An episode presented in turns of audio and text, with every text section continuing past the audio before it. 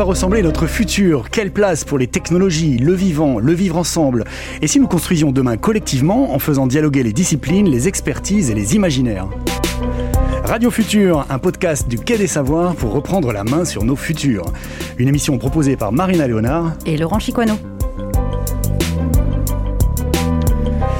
Bonjour à toutes et à tous, Radio Futur vous propose aujourd'hui de questionner notre rapport au risque. Oui Laurent, alors vivre une crise majeure comme celle liée à la pandémie du Covid-19 interroge concrètement, fortement et quotidiennement notre rapport au risque. Que ce soit en prenant le métro le matin, à la pause déjeuner avec les collègues ou encore en allant rendre visite à ses grands-parents, chaque petit geste nous questionne jusqu'à nous donner parfois un sentiment de transgression. Et le tout dans un contexte très anxiogène où chaque jour les médias comptabilisent le nombre de personnes contaminées et le nombre de décès liés à la pandémie. Alors comment appréhender le risque? Comment s'informer? Conserver son esprit critique et finalement accorder sa confiance à tel ou tel message? Entre sécurité et liberté, quel est votre rapport au risque Alors, avec nous pour en discuter, nous avons le plaisir d'accueillir Julien Robotier. Vous êtes chargé de recherche CNRS au laboratoire interdisciplinaire Solidarité, Société, Territoire, le LIST, et vous travaillez sur la géographie des risques. Bonjour Julien. Bonjour. À vos côtés, Pierre-Benoît Joly, vous êtes économiste et sociologue et président du centre INRAE Toulouse-Occitanie. Bonjour. Et en ligne, depuis Besançon, nous accueillons Hélène Romeyer, professeure en sciences de l'information et de la communication à l'Université de Bourgogne-Franche-Comté. Bonjour Hélène. Bonjour. Alors pour démarrer cette émission avec un sourire, nous vous proposons d'écouter un expert de l'absurde et de l'humour. Alors je veux parler du professeur Pierre Dac, qui est interrogé sur les actualités françaises de 1949 à propos de l'épidémie de grippe italienne. Écoutez ses conseils. Monsieur le professeur, que pensez-vous de l'épidémie de grippe italienne euh, Oh, je suis contre. Oh là là, résolument contre. Et d'ailleurs, euh, dès l'apparition des premiers symptômes de cette grippe dite italienne, tenez, voici euh, l'ordonnance que je viens d'établir et qu'il faut faire exécuter immédiatement par le pharmacien ou par euh, tout autre commerçant qui voudra bien s'en charger. Mais voilà. Primo, sulfate de parmesan râpé, 125 grammes. Chlorhydrate de gnocchi, une pelletée. Uranium, une livre et demie euh, ortho, benzo, phényl, euh, litho, malo, niluré, un seau. Phosphate de vermicelle, un mètre carré. Une louche à dessert à chaque repas. Deuxièmement, faire de fréquents lavages d'intestin. Euh, troisièmement, absorber le plus possible de vitamine A. Ah, je vous signale que la carotte contient énormément de vitamine A. Il y a donc lieu de prendre beaucoup de carottes. Oui. oui. quelle forme? Hein, En lavage euh, intestinaux. Oui. Et ça guérit? Non, non, mais, mais ça occupe. Et pendant ce temps-là, on pense à autre chose. À propos, docteur, que pensez-vous des grogues Oh, beaucoup de bien, il faut prendre beaucoup de grogues. 8 à 10 grogues par 24 heures, dans la proportion de 10 gouttes d'eau pour un litre de rhum. Merci, docteur. Alors, Hélène, Hélène Romeyer, vous qui êtes spécialiste des médias, est-ce que c'est comme ça qu'on devient un expert à la télévision en utilisant des termes savants avec aplomb? Et plus sérieusement, est-ce que c'est en passant à la télévision qu'on devient un expert?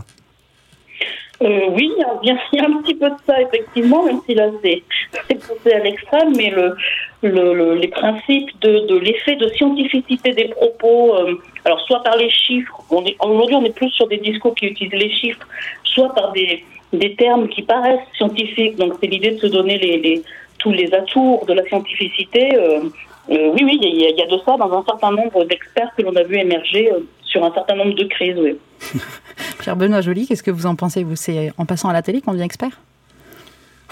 Moi, je, je, dirais j'ai une vision assez traditionnelle de la chose. et l'expert est celui qui est désigné euh, comme expert par une autorité compétente.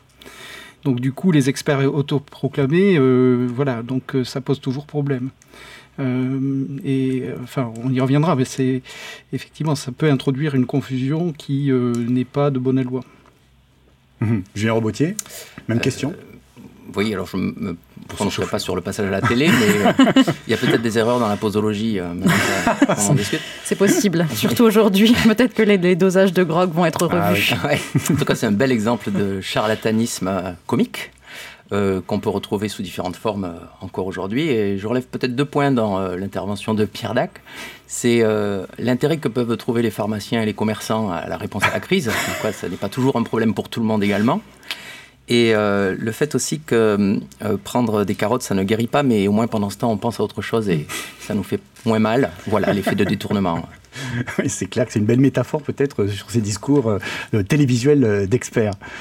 Alors, pour revenir peut-être plus euh, aujourd'hui, hein, parce que là on était dans les années 50, donc euh, si on revient en 2020, euh, avec la crise notamment que, que nous traversons, on s'interroge sur ces problématiques justement de, de, médias et de discours d'experts dans les médias. Marina, on a, on a, souvent dit que pendant les médias, on avait des informations très négatives. Oui, très, très négatives, voire trop négatives, voire carrément pessimistes. Mmh. Alors, comment comprenez-vous cette, cette critique? Est-ce que le rôle des médias, c'est d'entretenir le bon moral des Français? Certainement pas. Hein, Effectivement, euh, euh, on ne peut que répondre non.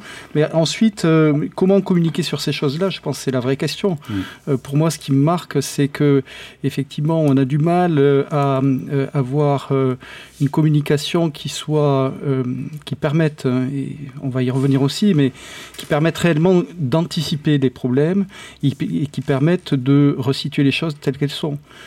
Par exemple, moi, je retiens dans l'épidémie Covid hein, euh, que le taux de cas graves, de cas très graves, c'est 0,5%.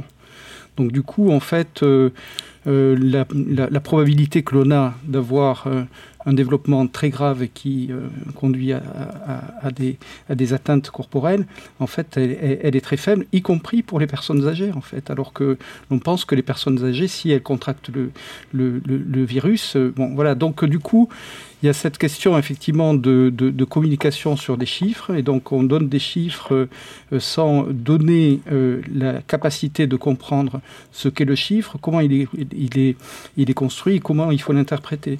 Et c'est là qu'il me semble qu'il y a vraiment euh, beaucoup de travail à faire. Mhm. Oui, effectivement, parce qu'on a vu régulièrement des indicateurs qui revenaient, qui étaient donnés avec le même nom, ou à peu près le même nom, ou à quelque chose près, à une virgule près, et puis qui donnaient pas du tout les mêmes, euh, alors les mêmes couleurs sur la carte de France ou des choses comme ça. Hélène Romeyer, peut-être vous voulez réagir sur, euh, sur cette idée de, du bon moral aux Français? Oui, oui, oui. Bah, déjà, c'est dans la formulation de la question. Est-ce que les médias sont là pour entretenir le bon moral ouais, Ça nous a amusés. voilà. Les, les, médias, il faudrait déjà distinguer médias et journalistes. Hein. On, peut être sur un média et ne pas avoir de vocation à informer les gens. On, peut faire du divertissement, on peut faire de l'humour, euh, euh, etc. Donc, euh, voilà, non, si on va sur les journalistes, ils ils sont ni là pour rassurer, ni là pour entretenir le moment, ils sont juste là pour informer. Donc si l'information est, négative ou est angoissante, ben, n'empêche que c'est l'information, donc ils sont là pour la retranscrire. Après, comment communiquer sur ces, sur ces éléments-là, c'est extrêmement compliqué, honnêtement, euh, pour les journalistes, quel que soit le pays considéré, parce qu'ils sont pris dans une, contrainte, une obligation un petit peu de transparence, un impératif de transparence pour couper court aux effets de complotisme, aux discours de complotisme, etc. Ils doivent passer par le filtre de la communication politique, puisque ce sont les pouvoirs publics qui donnent un certain nombre de choses, et donc ils doivent essayer de passer au-delà de la politique politicienne. Ils doivent également répondre à une demande citoyenne, parce qu'il ne faut jamais oublier qu'il y a une très très forte demande euh, sur ces informations-là euh, hmm. de la part des citoyens. Et puis ça pose un autre problème sur les journalistes, c'est est-ce que tous les journalistes sont capables, ont la compétence d'aborder des éléments scientifiques? Ce n'est pas évident. Oui, alors c'est l'éternelle question hein, qu'on pose et, qu'on oppose même aux journalistes, euh, alors dans leur, euh, de manière générale, mais également aux journalistes scientifiques, c'est qu'ils déforment les faits scientifiques. Il y a toujours cette critique qui est faite et, ce, procès même euh, en mensonge ou en tout cas en déformation de, la réalité scientifique. comment vous expliquez ça que finalement ça perdure depuis des dizaines d'années? Déjà, c'est pas de la déformation, c'est de la vulgarisation qui est tout à fait différent.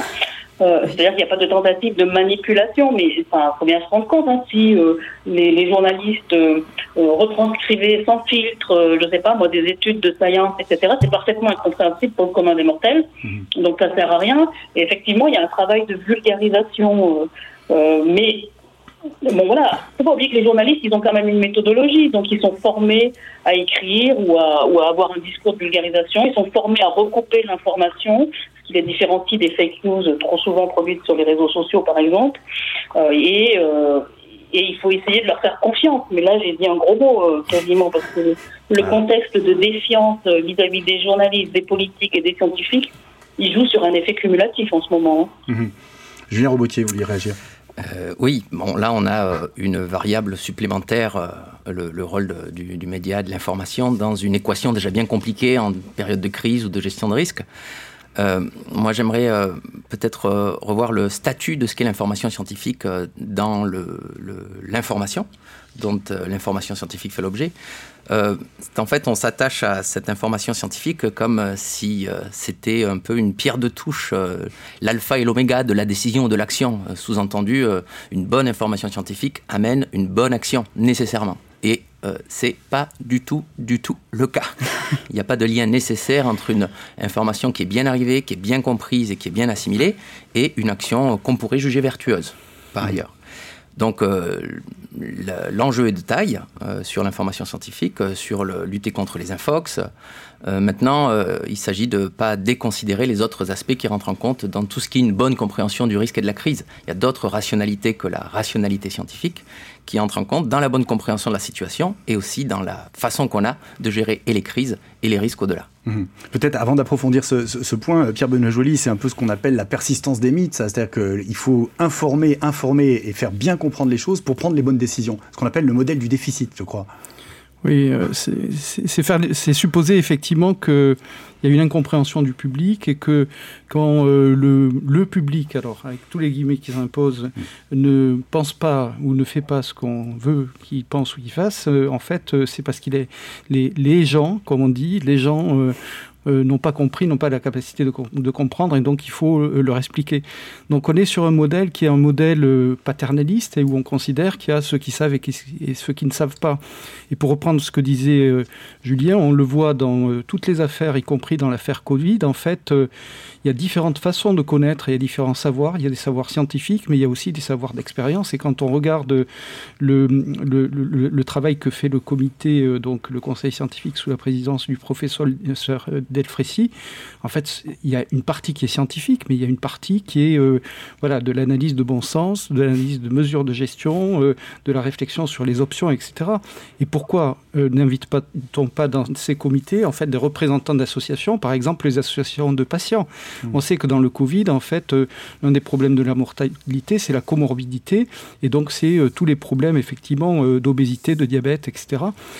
et, et c'est donc les, les, individus qui sont concernés ont l'expérience de cette, mm. de cette maladie, et, l'expérience de vivre avec cette maladie, des contraintes, et il est pour le moins surprenant qu'on n'ait pas pris en compte en fait leur expérience. Et c'est n'est mm. pas faute de Delfrécy d'y avoir pensé. Delfrécy a proposé ça au Premier ministre et cette proposition a été rejetée. Mm. Mais en fait, donc là on parle d'associations, mais il y a aussi des fois des personnes qui viennent incarner ces messages. Alors sur un tout autre domaine, notamment par exemple le, le réchauffement climatique, on peut penser à des personnes comme Greta Thunberg qui vont du coup se retrouver à, venir porter un message parce qu'elles aussi elles le vivent, elles le, elles, le, ressentent, elles ont une expertise et elles vont le porter. Est-ce que du coup l'incarnation comme ça par des, des personnes peut euh, avoir un, impact pour euh, justement simplifier le message ou en tout cas faire mieux passer le message mieux comprendre, au, au, peuple, entre guillemets? Honnêtement, je ne suis pas un spécialiste de communication, donc peut-être c'est Hélène qui va répondre là-dessus, mais Hélène disait en fait il y a des, effets d'autorité. Hmm. Euh, c'est un peu, euh, voilà, on peut dire c'est le Canada Dry de la recherche, c'est-à-dire quand on a des effets de chiffres, des effets de jargon, etc. Hmm. Voilà, on peut euh, avoir un discours qui ressemble à la science, mais qui n'est pas la science. Hmm, il y a aussi cette façon effectivement de parler à tout un chacun, plutôt à partir d'une singularité. donc ça, c'est des modes de communication qui me semblent complémentaires. bon c'est tout à fait différent, mais ce qui s'est passé avec Samuel Paty et, la façon dont un seul événement change complètement notre rapport à l'islam, c'est aussi très intéressant. Donc c'est pas une question de statistique, c'est pas une question. Euh, ce qui est intéressant, c'est la façon effectivement dont quelque chose qui est très singulier va parler à un moment à tout le monde. je pense que Greta Thunberg, c'est ce phénomène. Mhm. Hélène? Oui, effectivement. Euh, d'abord, je pense qu'il est intéressant à noter, c'est qu'effectivement, l'information scientifique, c'est pas d'avoir une bonne information ou une information, même si elle n'est pas bonne, c'est pas ce qui va déclencher la bonne action, effectivement. Euh, parce que dans toute période de crise, euh, il est toujours sous-entendu qu'on demande au pouvoir public de gérer la crise et d'adopter, d'adapter la bonne action publique. Bon, reste à savoir qui dit qu'elle est bonne, mais bon, c'est ce qu'on attend en tout cas. Et en réalité, cette action publique, elle va au-delà de l'information scientifique. Et d'ailleurs, le professeur Delfrécy l'avait lui-même déclaré il y a plusieurs semaines déjà. Il dit nous, on produit des éléments scientifiques, mais après, il y a tout un tas de choses qui entrent en, en, jeu dans la prise de décision, qui sont les enjeux économiques, les enjeux sociétaux, les enjeux politiques, peut-être les enjeux éthiques aussi. Et ça, c'est pas l'information scientifique qui le donne. Donc je crois que c'est une, une congruence en fait des deux, c'est avoir l'information scientifique euh, à disposition et puis avoir connaissance des enjeux. Et après, se déclenche une action publique, mais elle ne sera efficace que s'il y a une réelle appropriation par euh, les citoyens et parfois l'appropriation passe par euh, des têtes d'affiche, Greta Thunberg ou autres. Julien Robotier. Oui, euh, tout à fait. Il y a une, une, un peu une ambiguïté autour de cette question de l'information scientifique et de ce qu'on s'attend qu'elle fasse lorsqu'elle arrive dans le monde social. Parce que la science a pour euh, vocation de produire le vrai, de produire du sens dans un périmètre très défini, avec des méthodes particulières, euh, mais elle ne fait que éclairer le, la vérité scientifique. Et en fait, la crise, euh, qu'il s'agisse du sanitaire, du Covid ou les problèmes de changements environnementaux, euh, ça n'est pas un problème de climat pour les derniers ou ce n'est pas un problème de virus pour la crise du Covid. La crise sanitaire, elle est le produit de la rencontre entre un virus et le monde social. Le problème du changement climatique, c'est le produit de la rencontre entre l'évolution du climat, en sachant d'où il vient, et le monde social. Mm. Et en fait, quand on travaille euh, dans le champ des risques, ce qui est mon cas en géographie, il n'y a pas de relation euh, euh, causale simple entre un problème, un virus, le climat, une inondation, et la nature des dommages. C'est-à-dire qu'on peut produire une information scientifique euh, euh, toujours meilleure, toujours plus précise, toujours plus fine, et c'est souhaitable. Sauf que ça n'est pas ce qui commande la crise, ni les dommages, ni les problèmes qu'on va devoir traiter. Et donc il y a d'autres considérations qui doivent rentrer en ligne de compte, et c'est ce rapport élastique à la science qu'a le politique qui est euh, un peu problématique. Pierre Bonajoli.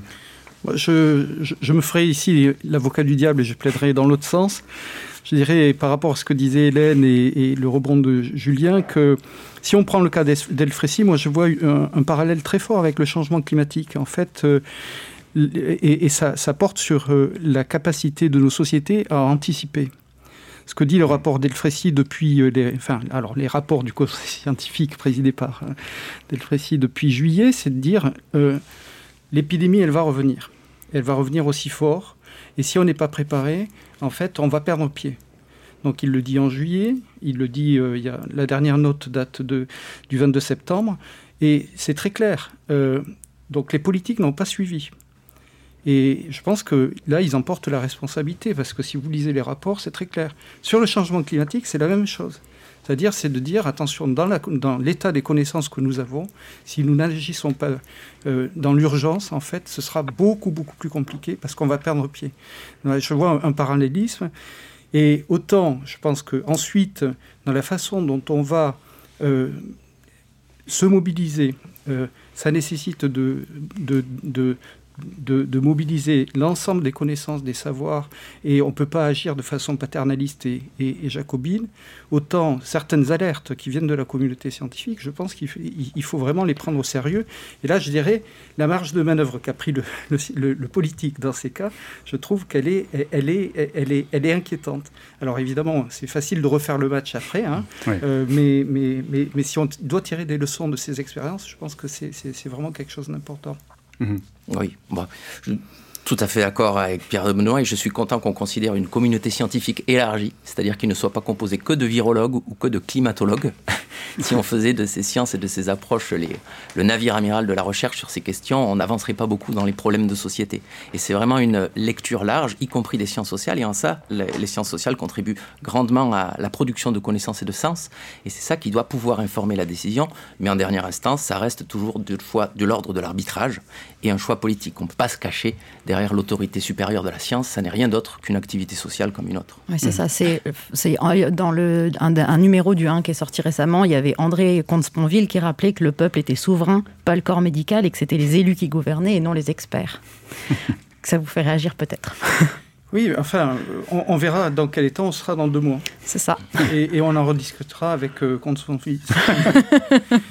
non, mais parce que, enfin, je crois que dire le, le, le peuple est souverain, c'est pour le climat comme pour les virus, c'est euh, dénier effectivement euh, l'importance des phénomènes euh, sociotechniques et naturels auxquels nous sommes soumis. Et euh, voilà, je regrette, mais on n'a pas de souveraineté face au virus, comme on n'est pas en guerre contre un virus. Mmh. Ceci n'a pas de sens. Et donc c'est considéré, c'est les, les, sciences sociales ou la philosophie euh, du 19e et du 20e siècle, aujourd'hui, qui me semble nécessaire de dépasser, parce que tous les phénomènes mmh. auxquels nous sommes confrontés sont des phénomènes qui sont fondamentalement hybrides. Mmh. D'où cette proposition peut-être euh, que vous rappeliez d'associer aussi des associations, des, de patients notamment, ou euh, des représentants peut-être même de la société civile dans des conseils scientifiques qui permettent de construire une connaissance plus collective, plus systémique, on peut dire ça comme ça? Oui, il me semble que le pluralisme des savoirs est essentiel. Donc euh, Julien l'a évoqué avec euh, effectivement la question de l'interdisciplinarité. Et moi j'observe que dans le, le, conseil scientifique dont on parle, donc il y a un ensemble de disciplines qui est très varié, y compris sociologie et, et anthropologie. Mais pour moi, il ne faut pas en rester là. Et ce n'est pas affaiblir la connaissance scientifique que de dire qu'il y a d'autres façons de connaître.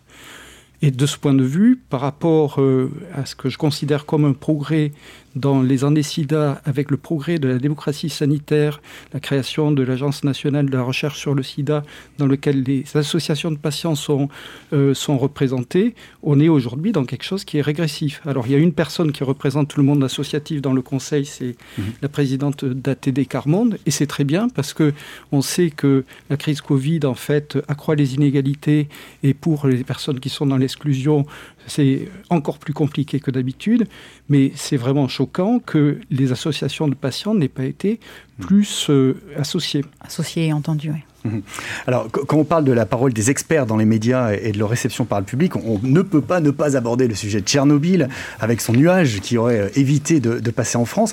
Je, vous propose d'écouter l'un des principaux experts de l'époque, le professeur euh, Pierre Pellerin, médecin, directeur du SCPRI, hein, le service central de protection contre les rayonnements ionisants à l'époque. Très sollicité par les médias, il incarne cette figure de l'expert qui doit réagir en direct sur les plateaux de télé et de radio pour commenter les faits et les informations qui arrivent en temps réel. Écoutez sa manière de réagir au live de l'actualité il était l'invité du JT de TF1, animé par euh, le célèbre duo Yves Mourouzi et Marie-Laure Augry. Hein, c'était euh, début mai 1986. Il y a aussi le journaliste scientifique Michel Chevalet sur le plateau. Le professeur Pellerin réagit à une info de l'AFP qui vient de tomber et qui annonce une ruée dans les pharmacies au Danemark. Les Danois viennent chercher des tablettes d'iode pour se protéger des retombées radioactives. Pour le professeur Pellerin, les mesures de radioactivité ne justifient pas un tel comportement. Il s'agit d'une radioactivité qui est euh, notable, qui est mesurable, mais qui ne présente aucun inconvénient sur le plan de la santé publique. Seulement, on a fait tellement de euh, catastrophisme sur le plan du nucléaire qu'on risque de déclencher des paniques. Alors je voudrais bien dire ici clairement que même pour les Scandinaves, la santé n'est absolument pas menacée. C'est un phénomène que nous suivons tous, toutes les personnes compétentes dans ce domaine, euh, sur le plan européen et mondial d'ailleurs, mais ça ne menace personne actuellement. Et le professeur Pellerin ajoute, sauf peut-être dans les voisinages immédiats de l'usine. Bon, il faut dire qu'à l'époque, les informations communiquées par les Russes sur cette catastrophe nucléaire n'étaient pas non plus très transparentes. Ce qu'on peut observer à travers cet extrait, je crois, c'est aussi que l'enjeu pour les experts, c'est d'abord de rassurer les populations hein, en temps de, crise, de gagner leur confiance. Euh, Hélène Romeyer, est-ce qu'on peut dire que les citoyens ont confiance dans les scientifiques euh, avec ce type de discours Ou alors y a-t-il une crise de défiance entre la population et, les chercheurs? Ah non, là on a une, on a une, une série d'événements, dont Tchernobyl, mais euh, l'amiante, euh, le sang contaminé, euh, la crise H1N1, etc., etc. Et on peut remonter aussi, bah, effectivement aussi. Non, non, là, il y, a un climat de défiance vis-à-vis des experts qui, ont, qui s'est forgé notamment sur ce genre de discours. oui, plus on dit ayez confiance, soyez rassurés, moins on a confiance, c'est ça? Alors, il y a ça d'une part, et puis parce qu'il y a aussi des experts qui ont peut-être parlé trop vite. On, parlera peut-être dans le cours du débat, euh, ça me semble nécessaire, du rapport au temps et de, la nécessité sur des sujets aussi complexes de ne jamais être dans l'immédiateté qui pose problème. Euh, qui pose problème aussi, si vous l'avez dit, on, est, on, demande aux experts de rassurer la population, mais c'est pas le rôle d'un expert, ça n'est pas le rôle d'un journaliste, ça n'est pas non plus le rôle d'un expert. Donc on leur fait jouer un rôle qui n'est pas leur et forcément ça dérape. Donc euh, là, on est aujourd'hui dans un climat de défiance vis-à-vis de ces formes, on va dire des formes traditionnelles d'expertise, qui est tout à fait euh, dramatique et dangereux euh, pour un certain nombre de modalités d'exercice démocratique. Et je rejoins euh, ce que l'on disait tout à l'heure, il y a par contre de nouvelles formes d'expertise qui sont notamment les savoirs expérientiels, qui sont les associations, etc., sur lesquelles il faudrait sans doute s'appuyer. Pierre Benoît, vous vouliez réagir Oui, j'ai un point d'accord et un point de désaccord. L'accord sur le fait que effectivement euh, euh, rassurer, ça ne rassure pas en réalité. Hein. Mm. Donc, euh, on a eu une, longue expérience, expérience de ce point de vue. Il me semble que ça a été beaucoup discuté lors de la crise de la vache folle, le, notamment en Grande-Bretagne, compte tenu de la catastrophe que ça a été. Et il y avait à l'époque des directives en termes de communication scientifique pour dire effectivement, on n'est pas là pour rassurer il faut que la, que la, que la connaissance scientifique euh, mette l'accent sur euh, ce que l'on sait, sur que, ce que l'on ne sait pas, sur les éléments d'incertitude, et fasse preuve systématiquement d'humilité en, en, signalant que les connaissances sur lesquelles on s'appuie, elles sont euh, provisoires et qu'elles risquent d'être dévolées au, cours du temps. Bon, donc ça, c'est et, aujourd'hui, je trouve il y a un peu une régression de ce point de vue. Et ce, sur quoi je voulais intervenir, c'était remettre en cause cette idée de défiance en la science. Alors il faut voir de quoi on parle, mais si on s'appuie sur, euh, par exemple, les enquêtes dont on dispose, les enquêtes de Daniel Bois depuis 1972 euh, ou les enquêtes de l'IRSN, donc et c'est pas un hasard, l'Institut de radioprotection et de sûreté nucléaire qui fait un baromètre des risques depuis euh, les années 80 ou 90. En fait, la confiance en la science, elle reste très stable et également la confiance euh, en, l'expertise. Ce qui s'effondre, par contre, c'est la confiance dans le politique, dans les journalistes, y compris dans les associations, dans les entreprises, etc. Donc je ne dirais pas qu'il y a euh, une défiance généralisée en la science il y a une. Enfin voilà, donc euh, il y a sûrement un problème dont il faut discuter, mais je pense qu'il faut arriver à, bien le qualifier. Dans votre intervention, vous parliez de certitude, incertitude. Dans, le, bah, dans la crise du Covid, de, du COVID-19, excusez-moi, on a eu beaucoup comme ça de, messages, alors comme le disait Hélène, très rapide, où il fallait une réponse euh, sûre. Est-ce que, est -ce que le, peuple, pour reprendre l'expression de tout à l'heure, est capable d'entendre les incertitudes aujourd'hui? Je suis d'abord pas sûr que le, pouvoir public, le décideur, soit bien capable de euh, digérer ou euh, prendre en compte la question de l'incertitude, de l'assumer comme telle mm.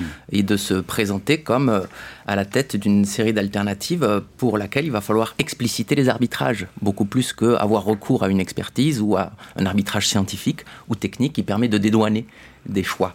Donc c'est plus largement la question de, et le statut de l'incertitude dans la façon qu'on a euh, euh, de euh, penser le risque, de le gérer, dans la façon qu'on a de penser l'action publique, et puis plus largement dans les transformations de nos sociétés. On est un peu sur le crépuscule d'un projet moderne où la, question de la maîtrise, du contrôle, du pilotage, de la sécurisation des devenirs des, de chacun des individus, des existences, eh ben, était bréchée par une série de de dynamique de fond, euh, la, recomposition de l'action de l'État, euh, la reconnaissance de l'incertitude, les effets délétères euh, du progrès. Tchernobyl étant un exemple, les années 80 étant un tournant là-dedans. Et donc on, rentre dans un monde un peu différent, un peu moins sûr de lui-même. Et c'est sûr que le, risque, qui est par définition une forme de réduction et de maîtrise, de contrôle de l'incertitude, c'est la capacité de probabiliser euh, des aléas et des dommages afférents, eh ben, la question de risque est aussi rebattue. Et donc, euh, plus largement, la question de l'incertitude interroge euh, le cours de nos sociétés et la façon qu'ont nos sociétés de dealer avec, de faire avec ces impondérables, de composer avec ces impondérables qu'on a précisément du mal à maîtriser. Oui, parce que tout l'enjeu, en fait, c'est pas entre une opposition binaire, certitude, incertitude, mais on est plutôt, comme on dit, dans les zones de gris. C'est-à-dire qu'en fait, c'est jamais. Dire qu'on vit dans un monde incertain, c'est que quand même, on a aussi des certitudes. Absolument. À la fois les deux, comme on dit. Il faut pas tomber dans. Exactement. Il y a, il y a deux je dirais qu'il y a deux types d'incertitudes pour aller vite. Il y a mm. des incertitudes conjoncturelles, soit de la limite de nos instruments de mesure, par exemple, ou le fait qu'on ouvre de nouveaux champs de connaissances et qu'on produit de la connaissance là-dedans. Et puis il y a des incertitudes plus radicales, plus irréductibles, liées à la complexité du monde, liées à, la projection de scénarios climatiques dans le temps. On a une idée assez, euh, assez euh, aboutie, robuste et consolidée des activités, de l'influence des activités humaines sur l'évolution du climat. En revanche, si vous descendez en échelle, si vous euh, raffinez euh, le, pas de temps, si vous voulez voir un peu plus dans le détail quelles seront les conséquences sur tel ou tel autre aspect à tel endroit du monde, euh, ben là vous êtes un peu plus gêné. Donc on est un peu plus dans de l'indécidable, de l'irréductible. Et c'est vraiment cette incertitude irréductible-là qui rebat vraiment les cartes de nos façons de faire et de l'action publique. Mmh. Est-ce que oui. Et aussi de nos façons de le communiquer, peut-être, Hélène? Oui, cette question de l'incertitude, elle est, elle est intéressante parce que selon selon les, individus et les publics auxquels elle s'adresse, elle n'est pas traitée de la même façon. C'est-à-dire que l'incertitude est quasiment impossible pour les pouvoirs publics parce qu'ils sont enfermés dans un postulat que s'ils admettent une incertitude, quelle que soit la forme d'incertitude, va arriver assez vite un procès en incompétence, en illégitimité à diriger, etc. Mais parce que, encore une fois, je suis d'accord euh, avec ce qui vient d'être dit, on, enferme l'incertitude dans, dans, quelque chose de très, euh, de très fermé et, et, direct. On pourrait très bien expliquer qu'on ne sait pas tout à fait, qu'on a des doutes. Euh, c'est aussi une forme de gestion que d'expliquer qu'on a des doutes, qu'on va essayer des choses, etc. Mais les pouvoirs publics n'y sont pas prêts, les hommes et les femmes politiques encore moins en raison de cette peur du procès en incompétence. Euh, après, l'incertitude pour les scientifiques, par exemple, elle pose pas de problème. C'est au, fonctionnement même de la science euh, hmm. que, de, que, de, gérer le doute, l'incertitude, le questionnement. Euh. Et pour le grand public, du coup, ben, il faudrait sans doute éduquer au risque, éduquer à l'incertitude et effectivement changer un certain nombre d'éléments de la matrice habituelle de ce hmm. point de vue-là. Hmm. Pierre Bonne-Joly, est-ce que c'est possible d'éduquer au risque et de créer de la confiance en situation d'incertitude, par exemple? J'ai envie de, réagir sur deux points précédents. Hein. Le, premier, c'est que j'ai l'impression qu'on a complètement oublié ce qu'on a appris avec le principe de précaution. Et tout ce qu'on est en train de se dire là, en fait, sur le degré de plausibilité des hypothèses, etc., c'est dans le principe de précaution. Et c'est euh, dire que euh, il ne faut pas forcément envisager le scénario du pire, mais c'est qu'il faut agir proportionnellement en fonction du degré de certitude du degré de certitude ou d'incertitude et de la gravité des, menaces. Ce principe de précaution a été galvaudé, a été attaqué pour des raisons sur lesquelles il faudrait revenir. Deuxièmement, euh, je, ferai référence euh, à, l'ouvrage de Michel Calon, euh, Pierre Lascoum et Yannick Barthes, Agir dans un monde incertain. Une des leçons, c'est en fait agir dans l'incertain, c'est changer notre modèle démocratique. C'est-à-dire qu'on ne peut plus être dans un modèle jupitérien, jacobin, paternaliste. Il faut avoir une, démocratie beaucoup plus participative, beaucoup plus ancrée dans les territoires, euh, beaucoup plus euh, liée à l'apprentissage et où on arrive, et c'est pas facile, hein, je veux dire, parce que euh, en France, on a une culture de, du rapport au souverain, effectivement, qui doit être là pour nous protéger, etc., etc. C'est arriver à dire, en fait, on n'a plus de possibilité de contrôler certaines situations. Et en même temps, ça ne disqualifie pas la place de l'expert ou le rôle de l'expert. On a toujours besoin d'experts. Absolument, oui, oui, oui. Et c'est pas, c'est pas, c'est, pas dire, c'est pas parce qu'on dit l'expert ne sait pas tout hmm. et parce qu'il est expert, il ne peut pas tout savoir. Et c'est vraiment, on a des domaines de compétences qui sont limités, mais les connaissances expertes, il faut vraiment les utiliser quand on peut. Mais, mais, mais, mais, ensuite, effectivement, c'est pas du tout dévaloriser l'expert, c'est, hmm. valoriser l'expert pour ce qu'il est dans un processus qui le dépasse. Oui, puis valoriser l'expert dans son, dans sa compétence, mais aussi avec le temps de la, de la recherche. on sait qu'on ne peut pas trouver des, des, des réponses immédiates à toutes les questions, surtout quand c'est des sujets nouveaux. Euh, on peut, parler du Covid, mais il y a plein d'autres sujets. Donc effectivement, il y, a, plein de paramètres qui rentrent en compte. Oui, euh, enfin, excusez-moi, cette question de la temporalité, on peut, on peut la mettre en avant, mais moi, je, faisais le parallèle tout à l'heure entre le changement climatique et Covid, parce que dans ces deux cas, en fait, c'est pas le défaut de connaissance qui nous a amené à, à, ne, pas pouvoir anticiper. Mm.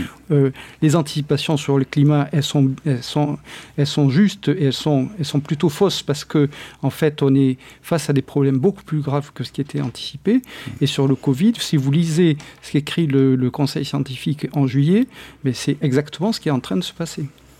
Julien Oui, et à ce titre, c'est beaucoup plus un problème politique qu'un problème scientifique sur le statut de la connaissance et de la science dans la décision. Et euh, pour filer la remarque de Pierre Benoît sur le, principe de précaution, on est tout de suite euh, rabattu euh, du camp des, des modernes ou des plus objectivistes vers la, le double mal d'être à la fois obscurantiste, hein, dès lors qu'on va à l'encontre de ce que peut être la technique, la science, euh, qu'on émet des doutes et qu'on met en avant l'incertitude. Donc c'est les, adorateurs euh, de la lampe à huile ou le modèle Amish, ou alors euh, on est fasciste, les Khmer verts ou les ayatollahs écologistes. vous aurez reconnu là les thèses de Luc Ferry hein, dans son nouvel ordre écologique, bien sûr, au début des années 90. Donc c'est toujours les mêmes ressorts. il faut résister à ce courant puissant. Hmm. Alors pour, pour continuer à, réfléchir ensemble sur euh, notre rapport au risque, euh, je vous propose de changer complètement de secteur et euh, de dire que notre rapport au risque, il est variable en fait selon la nature des risques hein, évidemment et aussi selon notre sentiment de maîtrise. Donc on parlait d'incertitude. Alors dans un domaine où justement on a quand même plutôt des certitudes, hein, par exemple bah, du côté de la sécurité routière, hein, prenons cet exemple-là, c'est amusant comment on estime tous toujours être en capacité de contrôler les risques. écoutez cette campagne de la prévention routière de 2018 qui revient sur 45 ans de mesures prises en faveur de la réduction des accidents de la route. Et le moins qu'on puisse dire, c'est qu'à chaque fois, les Français ne sont pas convaincus. Personne ne peut savoir à l'avance en montant dans une voiture si la ceinture sera utile ou néfaste. La voiture est toute petite, je vais pas vite, alors je mets pas ma ceinture. Étant chauffeur, j'ai le volant entre les mains. Alors en cas de coup dur, je, je me porte constamment sur le volant c'est pas d'aller vite qui, est vraiment imprudent, je crois. Bien si c'était que pendant les week-ends. La semaine, on perd trop de temps. On me fiche la paix. Non, mais on fait un contrôle d'alcoolémie, on va vous demander de souffrir. Ne pas ce que je dis dans ma voiture quand même, c'est quand même un mot. Boire du vin, c'est pas, pas quand même de l'alcool. Hein. 50, ça fait pas beaucoup. Hein. 50 à l'heure, euh, on roule plus quoi. Hein. Mais à point, que c'est que ça C'est de la connerie. Entre rouler à 180 correctement et rouler à 60 n'importe comment, euh, je dirais il n'y a pas photo, je préfère rouler à 180 correctement. C'est pour que les gens prennent plus leur voiture? Je pense que c'est une vacherie. On peut plus rouler, on peut plus rien faire. Depuis 1973, les grandes mesures de la sécurité routière ont divisé par 5 la mortalité sur la route. À partir du 1er juillet 2018, la vitesse autorisée sur les routes à double sens sans séparateur central passera de 90 à 80 km/h. Cette mesure fait encore parler, mais elle va surtout sauver des vies. Sécurité routière, tous touchés, tous concernés, tous responsables. Alors voilà un domaine où notre rapport au risque est construit de manière très individuelle, où on a aussi tendance à croire que ce qui nous arrange, comme si la part de la connaissance dans l'évaluation du risque n'était pas si importante que ça finalement. Julien Rebotier euh, oui, oui, bah, vous prêchez des convaincus. Et là, ah dire, il y a aussi. Il est parfait celui-là. un effet de, télescopage, de rencontre entre la portée euh, générale d'une mesure qui intervient sur les comportements euh, à l'échelle collective, et puis là, c'est pas tout à fait un radio-trottoir, c'est presque un radio-comptoir. un radio-volant. radio-volant. Bon, là, on a le télescopage entre la, la, conscience qu'on a de pouvoir peut-être euh, maîtriser un peu plus les choses, l'illusion, au moins, une sorte d'optimisme comparatif où on se croit toujours un peu au-dessus de la mêlée, et euh, des mesures euh, générales, structurelles, d'où l'importance d'avoir une vision un peu plus large et globale que de s'arrêter à, à ce cas qui fera sans doute parler, jaser, ou de l'audimat pour faire le lien avec l'info. Alors Hélène Romeyer, justement, euh, qu'est-ce qu'on peut dire de l'impact de ces campagnes de prévention télévisuelle sur notre culture du risque? Tout à l'heure, vous disiez qu'il faudrait éduquer au risque. Est-ce que ces, ces campagnes de, prévention contribuent à une sorte d'éducation euh, au risque? Sans doute, par effet de mémoire discursif au moins, mais... Euh, vous n'êtes pas trop convaincu. non, mais vous pas l'air convaincu. J'ai du mal à répondre parce qu'il faudrait distinguer les risques en fait. Euh, hmm. Effectivement, comme l'exemple précédent vient de le montrer, plus on va sur du risque individuel, euh, euh, plus l'argument qui est opposé, c'est le respect des libertés individuelles, c'est ne pas imposer des comportements, etc. plus c'est difficile de, de, trouver une véritable efficacité et, en tout cas, c'est là où on rencontre le plus d'opposants à ces changements de comportement quasiment imposés. Donc je crois que la variable risque individuel, risque collectif euh, fait que les discours de prévention n'ont vraiment pas du tout la même efficacité. L'autre euh, élément auquel il faudrait euh, réfléchir aussi, c'est que vous avez des campagnes de prévention qui accompagnent un dispositif juridique qui lui-même accompagne des outils coercitifs. Donc, Il y a aussi l'accumulation de ces trois choses qui peut provoquer un certain nombre de réactions. Alors que vous avez des campagnes de prévention où il n'y a aucune loi qui accompagne et aucun élément coercitif. Donc euh, c'est difficile d'avoir un, raisonnement comme ça global. Pour le coup, je vais dire je ne sais pas. voilà. De façon globale, je ne sais pas. Je voudrais mm. détailler les risques. Mm, mm, absolument. Mais, mais, du coup, cette éducation au risque, euh, est-ce que c'est une idée, Pierre-Benoît Joly, qui, qui, qui euh, euh, peut se propager? Enfin, comment on pourrait construire cette éducation au risque? Est-ce que c'est la solution pour construire un nouveau rapport au risque, avoir une culture de risque? On entend parler aussi de tous ces, tous ces termes. Qu'est-ce que c'est? Qu'est-ce que ça pourrait être? Puisque le risque zéro n'existe pas, hein, évidemment. Et donc, comment, dans une société incertaine, on peut construire une éducation au risque? Vous savez, le problème des sciences sociales, c'est de, c'est, de retourner la question à celui qui la pose. Hein, et, Voilà, donc, Laurent, vous avez 10 minutes.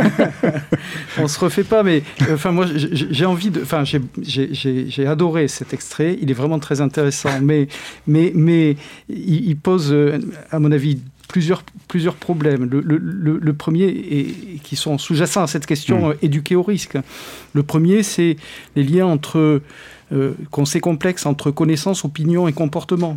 Hein, et c'est pas parce qu'on sait quelque chose, par exemple le tabac. Voilà, mm, je sais mm. que fumer c'est pas bien, mais euh, j'aurai toujours une justification euh, pour fumer parce que si j'ai une addiction, si ça me fait plaisir. Bon, donc du coup, les, relations elles sont complexes. C'est pas parce qu'on connaît qu'on va changer de comportement. Donc du coup, c'est ça qu'il faut interroger. Mais deuxièmement, euh, en fait. Moi, je suis, j'adore le radio-trottoir, etc. Mais il se trouve que un des premiers sujets sur lesquels j'ai travaillé en relation avec le risque, c'était les OGM. Et sur mm. les OGM, vous aviez effectivement, en veux-tu, en voilà. Nous, ce qu'on a fait, c'est des, des, focus group, des groupes de discussion où euh, l'individu n'est pas pris au dépourvu avec euh, les effets d'imposition du, du trottoir, mm. mais il est dans une attitude réflexive où il élabore une opinion. Dans un contexte qui est déjà posé au, préalable. Oui, alors qui est structuré par. Euh, alors après, voilà, il y a différentes mm. méthodologies, mais ce que je veux dire, c'est que, en fait, ce qu'on produisait comme connaissance sur les rapports rapport aux OGM n'avait rien à voir avec ce qui circulait dans, l'espace public. Et donc, du coup, il faut être très prudent sur, euh, quand on dit les, pense, les gens pensent ceci, les gens pensent cela, je pense que c'est vraiment euh, une chose qu'il faut regarder de près et regarder quels sont les instruments qui permettent. Bon, enfin voilà, donc euh, euh, Bourdieu nous l'avait dit, l'opinion publique n'existe pas, donc euh, il faut vraiment être prudent par rapport aux effets d'imposition des outils, y compris des, des, mhm. micro-trottoirs. Maintenant, en fait, on a eu beaucoup de travaux en, anthropologie des risques, en psychométrie, etc., qui montrent effectivement que quand la prise de risque, elle est volontaire, en fait, elle est très acceptée. Quand la prise de risque, elle est mhm. imposée et pour des raisons qu'on a du mal à accepter, eh bien, en fait, la prise de risque. Donc, du coup, il y a vraiment un rapport de risque qui, au risque, qui, moi, je dirais, il est très élaboré. Donc, euh, quand on dit il faut éduquer au risque, je me demande ce que, à quelle fin, quel est le problème et pourquoi on veut éduquer au risque. En fait, est-ce qu'il existe un seuil de risque personnel? C'est un peu ça le en fait, les, seuils, quand vous regardez, euh, moi il se trouve que j'ai siégé au comité de précaution et de, prévention, où on a essayé de voir quels étaient les seuils de risque acceptables, en fait, mm. ils sont très très différents selon les secteurs, en fait. Très différents selon les secteurs, selon les pays, etc. Et ça, c'est lié effectivement à la phénoménologie des risques, c'est lié à des histoires culturelles, institutionnelles, etc. Et donc tous ceux qui ont essayé de dire, mais voilà, en fait, c'est quand même anormal que dans certains cas, on, accepte un pour un million, et puis dans d'autres cas, on accepte... Euh, 1 pour 100 000, euh, du point de vue de la gestion publique, c'est complètement débile. Et donc, il faut vraiment arriver à niveler tout ça. Donc, il y a eu toute une littérature là-dessus. Et en fait, euh, c'est ignorer effectivement que le rapport au risque, c'est un rapport qui est euh, complexe, qui est lié à des rapports sociaux, des rapports aux institutions, et, et, donc c'est ça qui structure effectivement des rapports qui sont très différents. Donc j'accepterai pas de prendre le même risque quand je prends un médicament que quand je prends un mmh. aliment. Ou quand euh, je fume une cigarette ou quand je prends le volant. Mm. Alors après, effectivement, il y, a vraiment un problème de gestion publique, surtout pour les risques qui ont une nature collective, mm-hmm. où là, effectivement, euh, il y, a des responsabilités qui ne peuvent pas être que individuelles. Mm-hmm. Alors justement, sur, cette question de, l'éducation risque, alors je suis bien d'accord avec vous sur la, prévention routière, on voit aussi, on sait aussi que ces messages de, micro-trottoirs euh, sont faits pour délivrer un message, donc on est dans de la communication hein, et, pas de l'information. Mais, mais euh, par rapport à cette idée du, risque, est-ce qu'on pourrait dire qu'il y a une sorte d'idéologie aussi de, de la culture du risque ou de la prise de risque Est-ce qu'il n'y a pas une dimension idéologique comme quoi finalement, si on souhaite éduquer au risque, c'est qu'on sous-entend que c'est bien de, prendre des risques? Il y a un intérêt à prendre des risques. Est-ce qu'on n'a pas ça aussi, Julien Robotier, dans, ce rapport au risque qu'on entretient? Alors sur la dimension un peu plus collective et la portée idéologique, là, la culture du risque, c'est tout à fait une catégorie euh, euh, appropriée pour euh, illustrer ce travers, parce que c'est une catégorie normative de l'action presque. C'est un livrable de l'action de l'État. Il faut fomenter encourager, promouvoir la culture du risque, et puis en l'occurrence une culture du risque qui soit compatible avec euh, les expertises livrées par les techniciens des services. Ça, ça permet d'aligner un peu les, comportements et puis euh, d'avoir des gens qui réagissent en fonction de euh, la connaissance produite. Il s'avère que si on l'approche de façon un peu plus compréhensive, cette culture du risque, elle se manifeste, comme l'a dit euh, Pierre Benoît, de façon tout à fait située dans le temps, dans l'espace, dans les milieux sociaux. C'est une, euh, une, euh, une catégorie construite et on a des comportements qui peuvent sembler tout à fait inopportuns, inappropriés, de gens qui sont tout à fait au courant des risques qu'ils encourent euh, face à une inondation, face à un ouragan. C'est pas des questions d'ignorance ou de défaut d'éducation. C'est qu'à un moment, on a fait un arbitrage et on s'est dit euh, bon ben je sais ça, je sais ça, ben je continue de m'exposer puisque à cet endroit-là, euh, j'y vis depuis cinq générations. Ou mon fils est à côté avec ses enfants. Ou mon travail se trouve à portée de marche à pied et pas de voiture.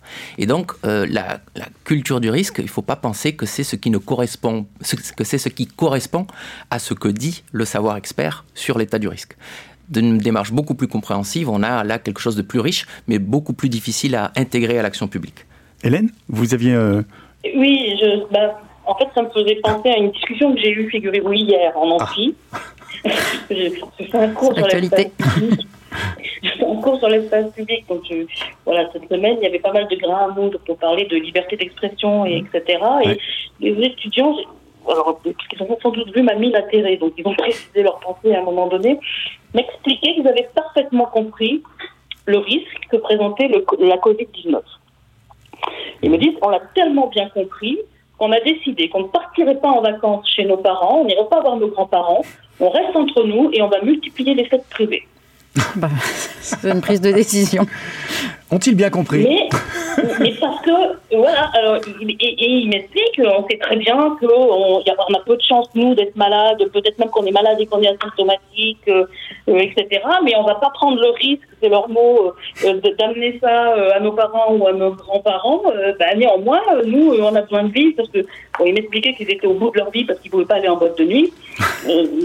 et donc, voilà, en, termes de gestion de risque, ils le comprenaient, ils voyaient ce que ça pouvait induire et comme conséquence et donc ils adaptaient leur, leur comportement.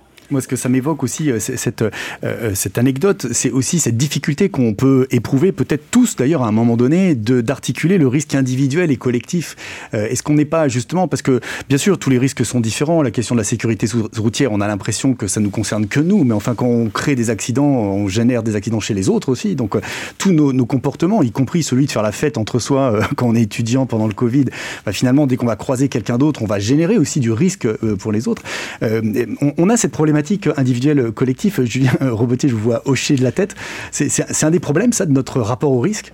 Euh, alors j'avais deux, deux, exemples en tête qui me, me, sont venus au fil de la conversation. Euh, euh, c'est vrai qu'on a souvent l'habitude de relier en tension la question euh, de la sécurité et celle de la liberté.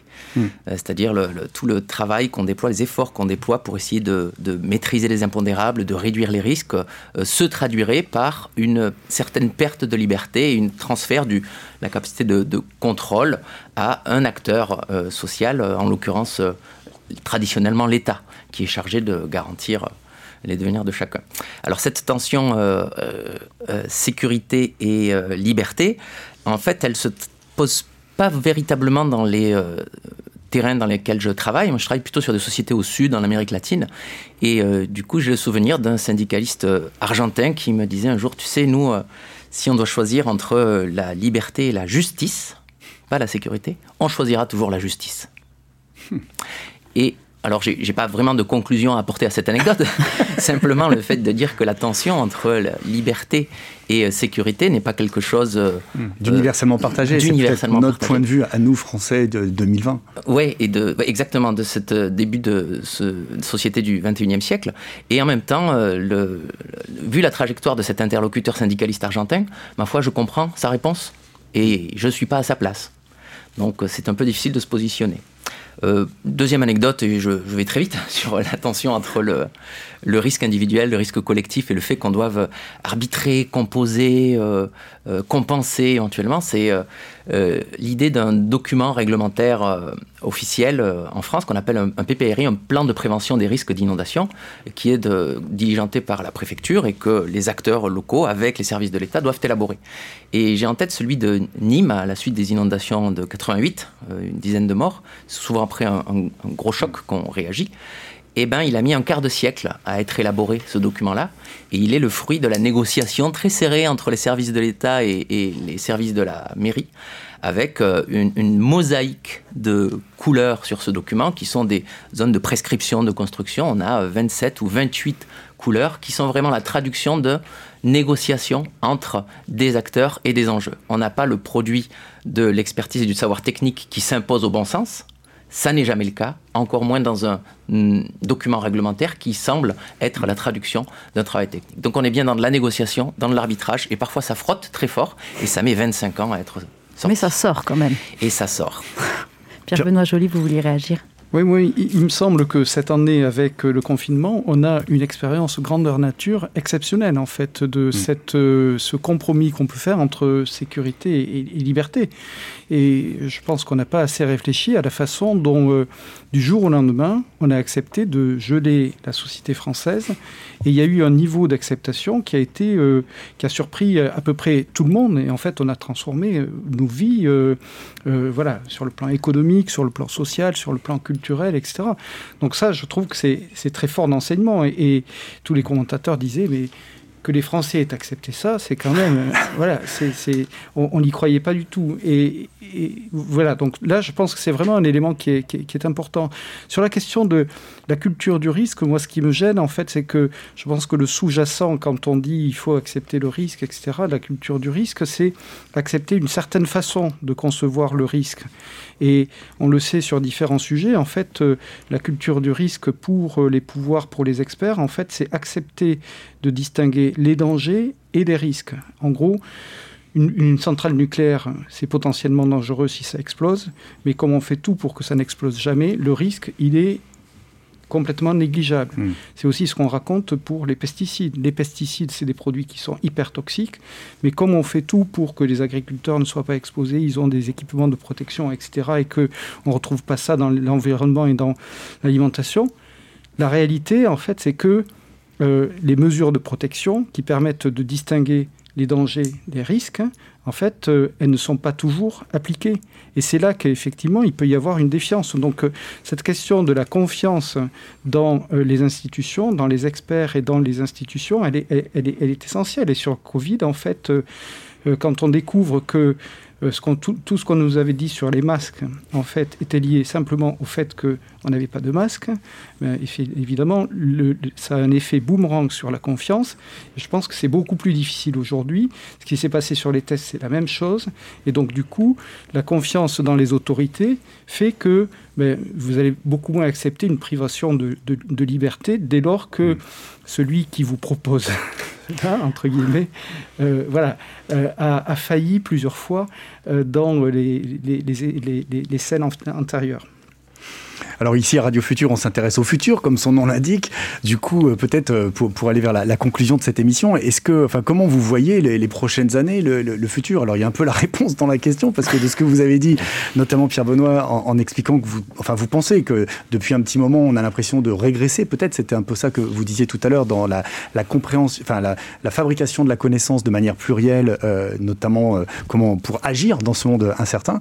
Comment vous voyez l'évolution de ce rapport au risque? Est-ce qu'on va aller de plus en plus vers des, tensions très fortes, parce que c'est aussi ça, hein, ce à quoi on, insiste, c'est-à-dire des impératifs très forts euh, posés par les pouvoirs publics et, peut-être une forme de résistance de la part de, la société qui, va, euh, qui, va euh, se développer. Alors, je vous demande pas votre boule de cristal, hein, ça n'existe pas. D'ailleurs, Pierre Dac, qu'on entendait en, début d'émission, disait que la difficulté dans la prospective, c'est surtout de parler du futur. Donc, soyez libre. Donc, pour moi, c'est plus de, plus de parmesan et moins de carottes. Hein, moins de grog. Non, moi j'ai une très grande confiance dans l'avenir. En fait, j'ai une très grande confiance dans l'avenir parce que quand je vois euh, les, les, jeunes générations, je pense qu'il y a vraiment une prise de conscience qui euh, n'obscurcit pas l'avenir, en fait, euh, qui euh, met en responsabilité. Alors, bon, ils ont un fardeau à, porter et, ils n'hésitent pas à dire que ce fardeau, on le leur lègue. Mais je pense qu'il y a vraiment une, des ressorts dans la société qui sont vraiment importants, qui permettront de, réagir. Alors, il faudra effectivement activer les bons ressorts. Et, donc, pour moi, l'avenir, il n'est pas, pas du tout déterminé. Il, est ce qu'on va en faire. Et ça va dépendre effectivement voilà, des formes de sociabilité, de, euh, et c'est pour ça que tout ce qui se passe dans la société civile, etc., est, vraiment essentiel. Oui, alors moi je suis plutôt pessimiste, mais j'ai envie d'y croire, parce que je suis sensible à ce que vient de dire Pierre Benoît, et je commencerai par regarder dans le rétroviseur. Euh, pour mieux parler du futur, parce que euh, on est dans les gestions de crise où on est face à l'impérieuse nécessité d'agir de telle manière ou de telle autre, de confiner comme l'ultime mesure à prendre. Moi, je crois que la, la mesure qui s'impose, c'est celle qui s'impose quand on s'est privé des moyens de faire autrement. Et je pense que la prise de conscience dont parlait Pierre Benoît, euh, elle doit être, elle va fonctionner dans ce sens-là aussi, pas dans le sens où elle va chercher des responsabilités, mais dans le sens où on ne doit pas se cantonner à la réponse aux problèmes immédiats, mais bien à penser la genèse, la trajectoire des problèmes et la trajectoire des décisions. Et ça, ça nous projette euh, de façon beaucoup plus positive dans un avenir euh, euh, proche et même lointain, en recréant du projet politique, en recréant des questions sur le devenir, sur les modes de consommer, de se déplacer, de vivre ensemble, et en recréant des liens, des formes de solidarité qui nous permettront à avoir un commun, à regagner en confiance et à se projeter collectivement. Voilà. En ça, j'espère y croire. Hélène? Oui, même, question Oui, oui, je suis assez également euh, optimiste. Euh, euh, optimiste, alors pour les mêmes raisons que Pierre Benoît, sur la confiance dans les jeunes générations qui arrivent, je trouve, quand on les écoute, quand on fait l'effort de les écouter sur tout un tas de sujets, qu'ils ont une qu'ils ont une forme d'acceptabilité, mais positive du risque. C'est-à-dire qu'ils les comprennent et euh, ils veulent sortir du punitif, ils veulent sortir de la restriction de liberté, ce qui les pousse à euh, envisager, à réfléchir à d'autres modalités d'action, euh, etc. C'est plutôt, plutôt rassurant en réalité de, de trouver ça dans les jeunes générations. Je trouve également, si je reviens sur mon champ de compétences propres en communication, qu'on apprend, on apprend des différentes crises et euh, moi, si je regarde plus particulièrement le traitement journalistique, euh, j'ai vu euh, apparaître des conditionnels qui n'existaient pas, par exemple dans le discours journalistique. Mmh. J'ai vu apparaître des discours critiques qu'on n'avait pas sur certaines crises auparavant. Alors, il y a toujours le problème des médias mainstream en flux continu, etc., ce rapport à l'immédiateté. Mais on a un certain nombre de gens qui ont euh, modifié leurs pratiques, qui essaient d'expliquer, qui, prennent le temps, qui font un pas de côté de temps en temps, euh, etc. Donc, euh, il, me semble, même si c'est pas parfait, je, ne sais pas trop ce qu'est la perfection en réalité, il me semble qu'on apprend quand même des différentes crises que l'on a que l'on a traversé du, point de vue des traitements euh, médiatiques et journalistiques qui a évidemment une énorme influence après sur euh, la société. Et il me semble que les jeunes générations ont euh, plus de positivité, on va dire, dans leur approche du risque et dans leur acceptabilité des risques qu'on ne l'a eu, nous, certainement. Bah, écoutez, merci. Je crois que ce sera le, mot de la fin. On va donc euh, reléguer tous nos espoirs dans les jeunes générations et on espère que les, archéologues du futur n'exhumeront pas notre bande audio qu'on est en train de, produire sur Facebook à l'époque pour euh, rire de, nos, euh, de nos échanges. On fera peut-être partie des extraits INA des émissions de demain. Un grand merci à nos trois invités. Merci également à notre partenaire Lina ainsi qu'à Françoise Vissac pour la préparation de cette émission. Voilà, toutes les références abordées dans cette émission de Radio Futur sont à retrouver sur le site web du Quai des Savoirs. Une émission réalisée aujourd'hui par Arnaud Maisonneuve, à la prise de sang Laurent Codoul. Et n'hésitez pas à réécouter cette émission sur la page Facebook du Quai des Savoirs et sur toutes les plateformes de podcast. À très bientôt et en attendant, restez curieux.